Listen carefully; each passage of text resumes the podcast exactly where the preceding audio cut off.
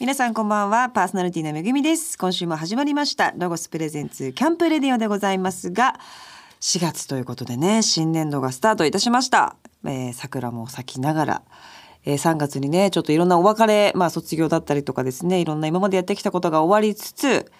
えー今月からは新しい生活がスタートする方もいっぱいいらっしゃるんではないかなと思いますけれども、えーぜひ楽しんで、えー素敵なスタートを切っていただきたいと思いますさあ早速今月のゲストをご紹介したいと思います4月のマンスリーゲストは写真家のジュリー和田井さんですよろしくお願いしますよろしくお願いしますジュリー和田井と申しますよろしくお願いします写真家とあとマルチアーティストとしていろいろ制作させてもらってます。そうですよねあと音楽なんかもあ、そうですね。や音楽活動もやってらっしゃいますよね、はい本当にのいろんなことをやってらっしゃるジュリさんなんですけれども、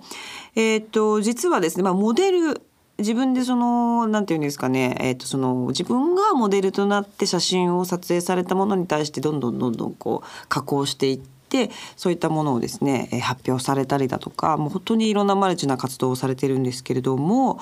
なんか私の周りにはなかなかこう出会わない感じの方なので、今日はすごくあの楽しみに、ははいしていましたので今日はよろしくおありが願いというごたしざいまます。よろすし。くお願いいたします。お話を伺う前にですねまずは一曲あのジュリさんの曲をですね、えー、かけさせていただきたいと思うんですけれども何をおかけいたしましょうかあ、はい。あの私のやっている音楽活動で、はいミッシュマッシュジュリー和田井っていう、はいあのユニットがあるんですけれども、はいあのそちらの方から起電力ロマンスという曲をお願いします。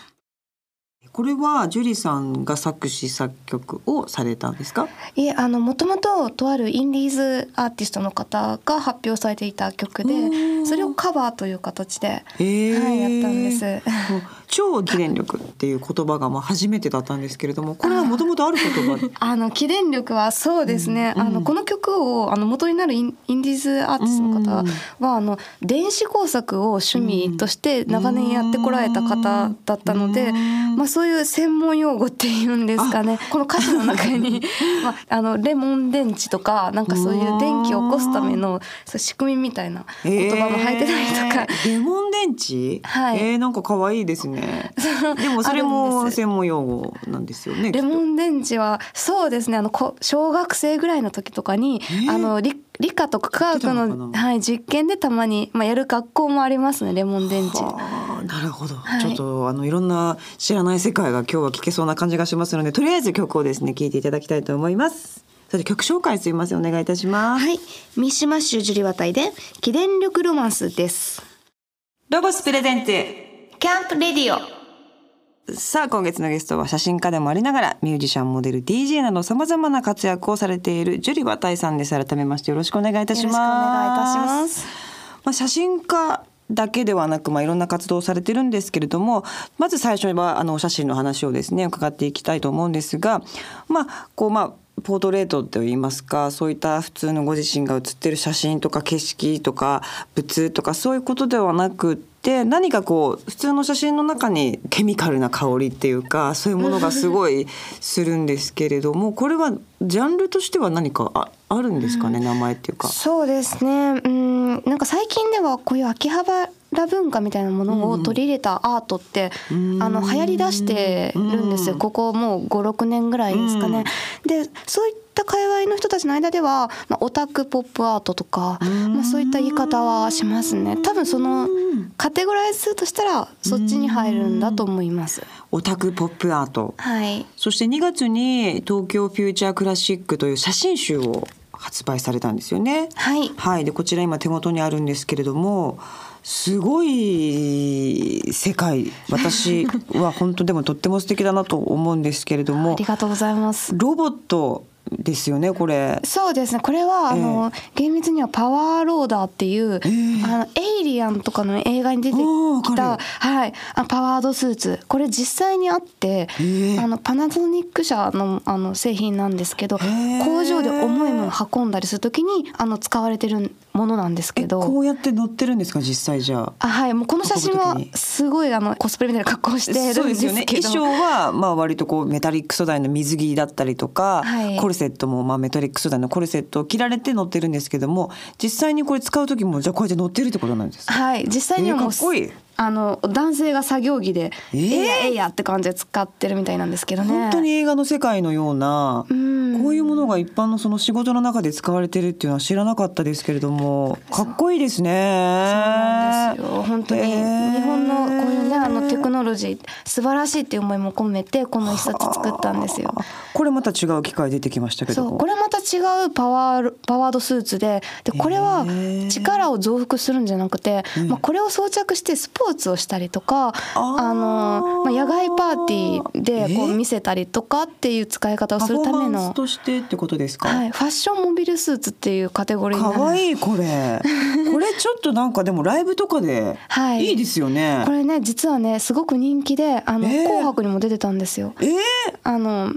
アーティストの方のあの背景のダンサーの方がこれを着てぴょんぴょん飛び跳ねたりとかしてー、ジャンプできるんだこれそうなんです、えーアクティブな動きも慣れるとできるみたいでこれはどこで借りてこられるんですかこれはあの最初交渉した時は東京大学の校内にあって、でそこの研究室のあの学生さんたちが作ってたんですよ。あなんかだから、まあ、今写真集皆さんね見えないからあれですけれどもこの機械だけすごい手作り感があると言います かそうあの、ねえ今はこえれえ何号機か出てるんですけどこれ取らせてもらった時は本当に最初の初号機だったんですよ。へえで手作り感がすごいですよね。そうですよねでもそれがすごいフォトジェニックと言いますかうんかっこよく写ってますけれどもでもやっぱ女子の感覚としてあんまりその機械とかっていうのはなかなか苦手だったりするじゃないですか女性って本当まはあ、。それはそうですよね。ねえお家の家電とかもまあじゃあ得意なんですか配線とか。あ家電はですね、まあ、ものによるんですけど子供の頃から、まあ、家電は大好きで電気屋さんもよく通ってたんでやっぱりそうなんです そうでね。すそういう素養はあったと思います子供の時から。へえだからもうなんかセッティングするのとかも結構ワクワクうんして取り付けたりとあか。そうですねなんかへー掃除機の中開けたりとかね、えーあのありましたねどうしてどうなってるんだろうっていうことですかいやなんかねたまたまあの母親が、まあ、掃除機が動かなくなったからどうしようって言っててでなんか開けてみればいいんじゃないかみたいなところで、 えーあのそれがきっかけでと言っちゃきっかけですかね開けて治ったんですかでそれは結局その近所の電気屋さんに来てもらってあーでなんか接触不良かなんかでハンダ付けして直してもらってあーでそれを見てからあこうやったら治るんだと思って。確かにうね、ん、それで感動しちゃってはあーじゃあうん自分にもできるかもしれないっていうか、いハンダゴテってでも確かに機械のものだけれどもすごく最終的には人の手というかねなんかハンドメイド感は私もなんか感じたことありますそれ小学校の時とかに。そうなんですよ、ねえもう手芸感覚でね使えたりするんですうん意外とあ手芸感覚でね、はへいえそして自分で写真を撮られるわけですよねカメラを、はいそれは何を撮るのがメインでやってらっしゃるんですか今ははい発売した「東京フューチャークラシック」という写真集なんですけどこれ全部あのセルフィーであの自撮りなんですよなんだ、へ でえこれまではあの、まあ、女性モデルの方をあの撮ってたんですけどその中であの、まあ、自分のセルフィーも混ぜるみたいな見せ方をしてたんですけど今回全部セルフィーにしてみて意外となんか面白かったというか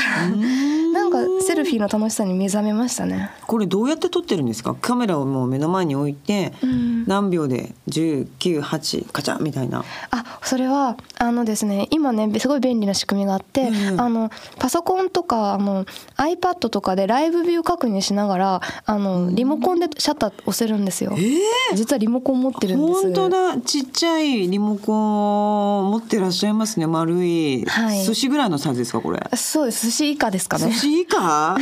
もっとちっちゃいんだうん。これはじゃあ後で買うわけですよね後付けで買って、はえい。ー電気屋さんで買って。欲しいかもなんか え取れますよめぐみさん。と取ってみてくださいぜひ。意外と本当びっくりするぐらい取れるんで。簡単ではい簡単ですよ。いやでも本当にすごい可愛いのでぜひ皆様女性も男性もこれははい。かなりあの喜ばれる作品だと思いますのでチェックしていただきたいと思います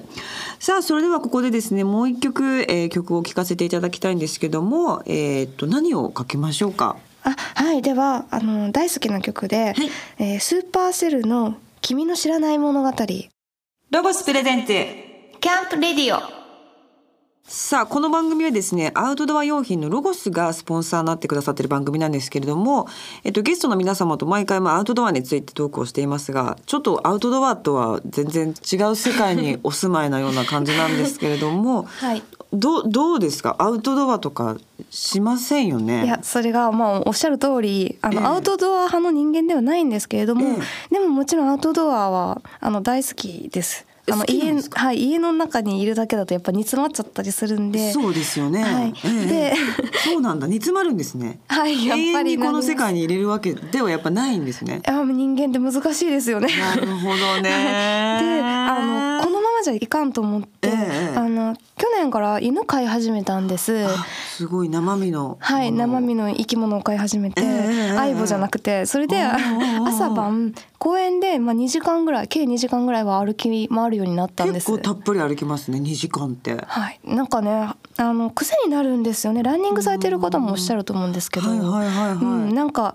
そうそうウォーキングハイみたいなのがあってあでもちょっとわかりますそれをまああのやるまでは面倒くさいんですけどやった後のあの爽快感がすごくありますよねきっとはいもう日課になるとねうん楽しいですよねで何でもお父様がまたアウトドアすごい本格的にやってらっしゃったという話も聞きましたけどもあはいあの実は父がですね、うんあのプロのあのバスフィッシングのすごいな釣り師なんですよは真い逆じゃないですかうん真逆ですねリさんとね、はい、なんであの昔から、あのそのまあ、バスフィッシングの楽しさを子どもたちに教えるためにあの夏休みキャンプに連れてってもらったりとかあじゃあ一緒に行かれてたんですかはいへーそれは行ってましたねその時は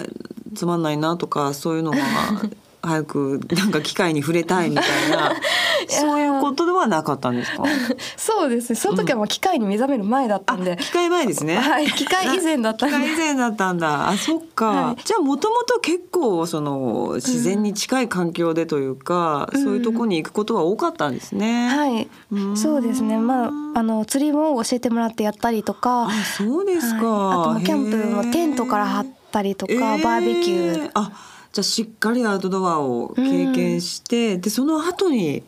その電気屋さんのはい掃除機を解体してるのを見て、はいうわーっていうそういうきっかけでそっち にそっちの世界に行ったわけですね。そうですねやっぱり喜ばれるんで、へー電気的なことができるといや助かります本当 に基本やっぱ女女子できないですから、はいお友達とか頼まれるんじゃないですかいやもうなんか何かあると、あのまあ女子友達は、ええあの一番先に私にちょっと何とかしてよパソコンの接続みたいなパソそうですよねコン屋さんみたいな感じになってましたね。やっぱりね、でも機械をずっとまあ私なんかでもパソコンとかやっちゃうと割とずーっとやっちゃって気が付いたら夜中になってるみたいああななりますよね。感じになっちゃうんですよ私なんかでもね。はい。でジュリさんだったらもうもっと機械にずっと触れていたいってことになると、うん生活もあれじゃないですか割と朝まで起きてたりとか。ああそうななるんですやっぱり、ええでもう昼夜逆転生活がずっと続いてたんですけどうんこれがまたあの犬を飼い始めてからあの生活がちゃんとしてきたんであじゃあ毎日何時に起きるっていうのは決めて今は生活してらっしゃるんですかそうなんですまあ犬が起きちゃうんで起こされるんですけど、へーうん、でもそうやって朝はちゃんと起きて、うんであの公園に犬の散歩に行ってっていう、あの生活をしてから、うんなんかすごいあ健康的になって前よりもそうそうですよねそうなんです前よりも作業もはかどるようにあアウトドアと言いますか偉大ですねお外に出るということお自然に触れていくというのはいやーもう基ね。本的なことをずっと忘れてましたいやね。でもいやわかります事前アンケートでですねアウトドアであったらいいなと思うアイテムは何ですかとお伺いしたところジュリさんはですね犬のマーキングポイントとオンラインマップが連動した仮想世界アプリゲームというふうにお答えいただいたんですけどもこれは一体どういうことなんですかね まあそうですね。あの、えっと今大人気のアプリゲームがありまして、でそのアプリゲームはその Google マップと連動してて、であの普通 Google マップってあの実際にあるまあ地図を表示するじゃないですはいはいはいはか。いでもそのゲームアプリを立ち上げるとその Google マ普通の Google マップではなくて仮想世界になってて、でーそこの中であのまあなんか敵味方に分けてあの。対戦し合うっていうゲームなんですちょよ。っと現実と非現実がちょっとミックスされたような。そうそうなんですよ。へーで実際にあるなんか例えば銅像とかを、まあ、ポイントにしてポイントとして登録して、うんうんうんうんでまあそこをどちらが占領するみたいなことを、うんいろんな場銅像所を占領するであのローソンも占領できますね。あああと占領っていうのはもううんなんで、強盗みたいなことです か。私のものだみたいな。まあそうですへね。ーはい、まあマーキングですよね。あマーキング自分のあ人間がマーキングするパターンのものってことですか。はい。はあだからまあ自分の近所のポリボックスとかもそうなんですけど、ええ私のポリボックスみたいな。そうマーキングして、えーで他の人が攻め込んできたら迎え撃つみたいなえ楽しみ方もでき てまあ面白いんですよ。はい面白そうですね。まあ、それの、そう犬版があったらいいんじゃないかなって確かにそうですよねもうちょっとなんかこうあったかい感じでと言いますかね、うん占領っていうよりもなんかポップな感じでね、はいここにも書いてますけど犬友達となんかこう交流がねこれでまた増えそうな感じも確かにしそうな気もしますけれども、はいぜひちょっと作って作ったりはしないんですかこういうアプリとかい。やあーそうですねそれはまた違う、あの技術になっちゃうんで作れないんですけどあーそうかうん、でもあったらいいなねっ、て、コラボとかしてぜひ作っていただきたいなという感じがしますけれどもさあここでもう一回ですね曲をあのぜひあのリクエストしたものをかけていきたいと思うんですけれども次は何にしましょうかあはいえっ、とこれもあの私の,、はいあのやってるバンドの曲なんですけれども、はいあのチップチューンっていうあの、はいピコピコした音楽ジャンルがあるんですがジュリー・ハリーというバンドで、はいえーマジカジでお願いします。ロゴスプレゼンツキャンプレディオさあここからはロゴススタッフがこれからのシーズンに使える便利なアイテムを紹介するアイデアタイム GoTo800 でございますジュリさんも引き続きお付き合いよろしくお願いいたします、はいお願いします今日はですねロゴスショップ東京店副店長山崎千春さんですよろしくお願いしますよろしくお願いします。山崎です。山崎 さん山崎さんなんかちょっとやや暗い感じがします、疲れてます大丈夫ですか疲れてないです。大丈夫です。山崎さんはですね昨年の夏にバーベキューをね本当に死ぬ思いをしながらやったあれ以来ですよね。あれ以来です。あれ大変でしたねいろいろ用意していただきましいてえ、地獄でした、ね。地獄のバーベキューをね、やったんですこの番組でどんなバーベキューだった んもうですか暑い逃げ場がもうないという暑さの中で、はい暑かったじゃないですか去年の夏。そうですねでもう全然その風も吹かないで、はいでもう逃げる場所もなくそして肉を焼く昼間そしてラジオを撮るというまあ、はいなかなか過酷な状況の中、山崎さんは黙々と私たちの今リクエストをしたピザとかね用意していただきまあした肉を焼き続けられたんです頑張ねりましたね本当にありがとうございましたさあそんな山崎さんは今日は何をご紹介してくださいますかはい、今回はこれからの季節、アウトドアでお子さんと楽しむのにぴったりなものをご用意させていただきました。見た目もなんかポップで可愛いですよこれはおー丸い扇風機みたいな形してますけどこれははい、こちらはキャンプで遊ぼうシャボン玉シーンです。シャボン玉シーン。はいあらー、可愛い名前ですけども。かわいい、ねえ、ってことはシャボン玉が出るわけですね。出ます。こちらなんですが、電池式でスイッチを押していただくと勝手に自動でシーャボン玉が続々と出るという。わ、すごい風量。ってことはものすごいシャボン玉出ますね。ものすごい。い出ます。へえ。なんか回転してますね回転してます。ねだからそのシャボン玉のなんていうんですかね、液につける丸い輪っかみたいなのがそうですそうです何個もついてますよねこれ。はい。へ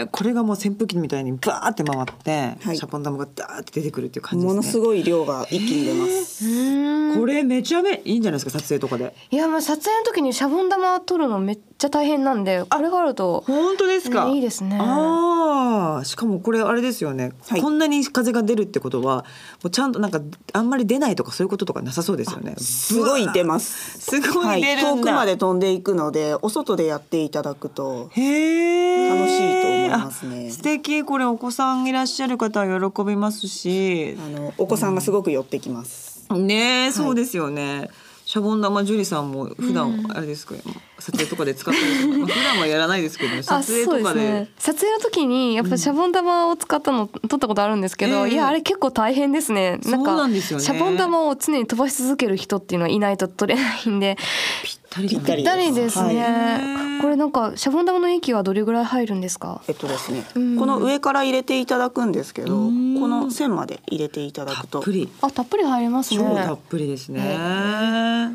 これ一色これ一色です緑一色ですあーでもこの機械感も子供にもすぐ受けそうな感じがしますけどもね私もなんか昔グラビアでそのなんていうんですかシルバーの水着にシャボン玉飛ばして撮影とか結構56回やったような気がしますけどーなんか合いそうああいうメタリック素材にシャボン玉のあそうですねメタリックにレインボーカラーはね相性いいですよね愛想良さそうな感じしますけれどもねさあそしてもう一つ紹介していただくのははい、はいもう一つはインサル10ピザクーラーウォーマーというちうんょっと底あウォーマーのの面積が大きい保冷バッグですね。めっちゃいいですねこれサイズがここまで幅があるものっていうのはないですし、はい浅いっていいですよねそうなんですよ、う高さがあまりない分、うんうん広くピザとかケーキを運んでいただけるうん保冷バッグになってますね。なんかホームパーティー行く時とかも通常のものだったりとかするともう魚釣りに行くようはない保冷バッグの形だったりとかするからグラグラするし安定もねなかったりとかするしそうなんですよね。この浅さは本当にあの運動会のおあのお弁当とおか、ね、弁当とか、はい、そういうのも良かったりとかもしますしねめちゃくちゃいいですねこれねはこれい缶ビールも8本入ります。あそんな高さあるんですあ横にしてってこ横とにしていただいてですねあ。いいかもデザインも可愛いですねデザインもねそうなんですロゴスの本当すごいすごい可愛いんですけれども優しい色合いで、ねえシルバーとこれまたグリーンという感じですけれども、こちらはもう本当にアウトドアの時以外もねいろんなシチュエーションで使っていただけると思いますので、はいぜひ皆様チェックしていただけると思いますよろしくお願いいたしますというわけで山崎さんどうもありがとうございましたあり来が週とうもごよざいろましすくお願いします今日紹介した商品は番組ホームページでもご覧いただけます詳しくは http コロンスラッシュスラッシュキャンプレディオ .jp スラッシュをチェックしてくださいさあここでまた一曲ですねジュリさんに曲紹介を、えーしていただきたいと思いますでは聞いてください。三島州ジュリバタイで恋の魂コリスミックス。ロゴスプレゼンツキャンプレディオ。 4月のマンスリーゲストは写真家のジュリー和井さんにお迎えしておりますよろしくお願いいたします、ます。まあ、あの今日は素敵なあの写真集をご自身でセルフポートレート撮ってらしてそして自分で加工されたすごい素敵な可愛らしい写真集を今あの手元に用意させていただいてますけれどもこれからまたじゃあ次の作品とかってなってくるとどういうものを撮りたいとかってあるんですかそうですね、うん、セルフィーで一冊作りたいっていう目標がとりあえず達成されたので、うんうん、次は男性とか撮ってみたいですあね。ー確かにでもこういう世界観って女の子がモデルになってるのが多いけど男性ってあんまりないかもしれませんね。うん、そうなんですよ。うんうんまあなんか男性で撮るんだったら、んまたちょっと違ったテイストになると思うんですけど。そうですよね。うんなんかその辺模索していきたいですね。ねえでも海外とかでもすごく評価高いんじゃないですかこういう世界観のものって。あ確かにあの海外の方からはたくさん反響いただいていて、へーそういうあの海外のエキスポとかそういったところに呼んでいただいてますえね。えやっぱ行くどこの国が暑いんですかやっぱりこフランスですね。うそうなん だフランス人はあの日本のオタクカルチャーに興味がある人がすごく多いんで、うーんでそこに行って何をするんですかそういうエキスポみたいなとこ行って。あそうこですのね。コスチュームで登場されて、それで写真を撮り合うみたいなそういう感じなんですかあそうですねあの、まあ、イメージビジュアルの方をあうのーん提案させていただいたりとかおーあとあの展示ですね写真の、はい、こういうあのこういうご自身が写ってらっしゃるのと他の写真のとかの展展示を。あはいそうですへーね展示がもうあの主になってますあそうなんですね、ライブと音楽活動もやられてますけどライブとかはやったりとかされてるんですかあはいあの音楽活動の方は、はいあのライブも、まあ、その時々で、へーあそれはあの国内でやってますねへえなんかでもすごいコンセプチャリーなバンドといいますか内容なのでその普通のまたライブと違うような感じなのかなって思うんですけどどうですかあそうですねあの、うんチッはいプチューンユニットのあのジュリー・ハリーというはいあのこっちの方はあのファミコンであの曲を作ってるんですよ。えーあのファミコンからあの音を出して、ファミコはンいから、あの推奨されてないやり方 メーカーからは推奨されてないと思うんですけどへ、えうんあの音をだから出してそれを録音してるってことですよねそうですねループかけていくみたいなそうですねそういうまあはあトラックを作るっていうああへえのファミコンから出る音って FM 音源って言われてるんですけど、へえ まあ、すごいチープで言われたそれでチップチューンっていうあチープって意味なんだ。はいえー、チップチューン。へえ、面白いです。で、こっちのもう一個やってらっしゃるオブワンダはいーの方は 2D の方もいらっしゃいます よ、方というか。あ見え方としてそうですねあの顔を出されてない方もいらっしゃいますね。完全なるちょっと昔のアニメみたいなあ映像はいの、。あのフレネシさんというあの、えシンガーソングライターの女性なんですけれどもあ女性の方なんです。この方はライブにななってくるとどういうような状態で。この方はですね、あええのお面をつけて出ていただいてますね。あーこの今ある絵のお面ですか、あへえ、はいこのイラストもそのご本人が描かれたんですけれあそうど、なんですね、まあ、基本的に顔出しされない方なのへで。あーのステージ上とかのアテンドは私が主にさせてもらってますね。やっぱね、視野がちょっと視界が狭いですものねそうですね。ちょっと足元が危険というこ とで。大変ですよねやっぱいろんなコンセプトがあるということでこの方も顔隠されてるんですねこれはあの岸田メルさんというイラストレーターの方なんですけれどあはいも、はいはいはいはいあのこの方ちょっと異色メンバーというか、ええあのジャケットのイラストを描かれているああのーイラストレーターの方へで、えで、あのプロフィール写真がなぜかねその方の自慢のコスプレ姿になっているんですよね。あーこれがご自慢のコスプレ姿の状態なんですかね今あはいなんか謎の仮面をつけてあこのれでやもりやりみたいなの持ってるこれ見たことない仮面です私結構仮面あのハハロウィンとかであ集めてたんです昔から海外とかでそうでこのじゅ仮面は見たことないですこねれ多分特立注派だと思 います。使ったんだそうです羽がすごい多いですもんね、あこれいい わえー、そうなんですで服はカジュアルっていうねあそうです。カジュアルも展示何上でもはってはい いう、えーかタンクトップにねなんか部屋着みたいな感 じでいらっしゃいますけどこの方もあのステージでは、うんあの特に楽器を演奏するとかそういうことではなくああーのなんかおたげを打つっていうあのパフォーマンスでお出たげ出られてるんです。はい。おたげって何ですかあ、おたげっておたげあのはい。うん主にあのライブアイドルの方たちのコンサートでものすごい動きをしているファンのわ方かっが。横になんかこうやってそやるやうつですかね激しい動きされてる方いると思うんですけど。。あーわかりますすわかります見たことはいあります、ああの動きのプロフェッショナルでいらっしゃるんですいやあのイラストレータ ージャケットのイラストを描いてらあっでもしそゃるんれですが。がもうできるよってことですよあそうですね動きがいいってキレがあるってことですよね。はい、なんかあれもねあの特殊なジャンルらしくてなんかいろいろね、あるらしいんですよ型が。でこの方はもう全部あの最新の動きまで表現できるということでああれに古いも新しいもあるんですねあの動きの中に。はあはい流行りもあるそうですよ。あちょっとなんか面白いです ね。なんかそっちの世界みなんか見てきたい見てみたいですよね。本当ですかちょっと本当になんかこういう世界があるんだっていうのを。はいなんかネットとか見てると大体なんか知ったような気になるじゃないですかでも実際やっぱ行くと、わーってこと多いじゃないですか。まあそうですねかなんかまあ3メーター先ぐらいから見たい感じそうそうそうあんまり近くだとあれなんですけどもね そうですねそうそうそう外からコーヒー飲みながら見たいみたいな、 ね、感じはしますけどもね、はいでも行かれるんですよねこういうこういう世界も好きなんですよねあそうですね、あの私はおたげはあのあんまり詳しくないんですけど見たことはのありますかあはいいつもその岸田メルさんっていう方がねあのそばで踊ってらっしゃるんであの窓なりとかであーなるほど、は えどう思ってるんです かいやなんか俊敏だなと思ってなるほどだからねこの方もねインドア派なはずなんですよイラストレーターなんで。そうですよね、はい、なのにこのライブが始まった途端すごい俊敏になるんであうーんすごいですよねずーっとお家の中にいるとなかなかそんな早く動くことってなく多な分できなくなってくるのにれ多分もんう練習してるのかな練習してると思いますよでこの時にかけてるんだなって思いますなるほどねすごい冷 静に 結構なんか異色なんですけどねこのユニットも全員異色だねは感いじがして面白いですけれども、さあ本当にいろんなですね面白いお話を伺ってまいりましたけれども、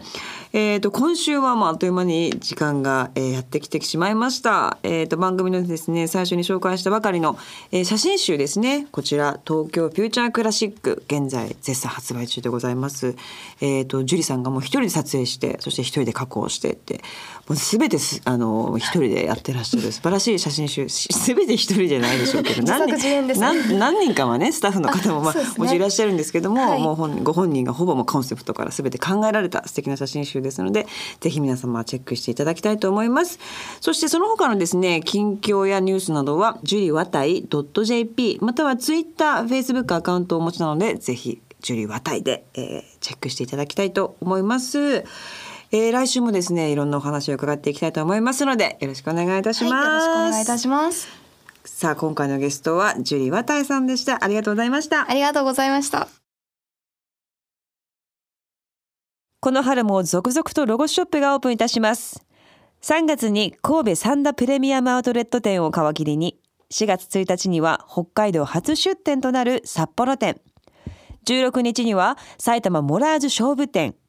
27日大阪阿部のキューズモール店と4店舗がオープンですアウトドアを感じたくなったらぜひお近くのロゴスショップにお越しくださいロゴスグラマラスがついにデビューロゴスは日本のアウトドアブランドで初めてグランピングの新しい形をお届けします。欧米で新たなキャンピングスタイルとして今注目を浴びているグランピングはグラマラスとキャンピングを掛け合わせた造語なのですが大自然の中でありながら高級ホテル並みの豪華で快適なサービスが受けられる新しいキャンプスタイルです。ロゴスではグランピングアイテムのシリーズロゴスグラマラスを発表しています。詳しくはロゴスブランドホームページの特集企画をご覧ください家具通販の赤やぬいぐるみのアクアストライダージャパンの協力でロゴスらしいグランピングを展開していますこの番組の過去の放送は番組ホームページのアーカイブから聞くことができます番組ホームページ http コロンスラッシュスラッシュキャンプレディオ .jp にアクセスしてくださいロゴスプレゼンツキャンプレディオパーソナリティはめぐみでした。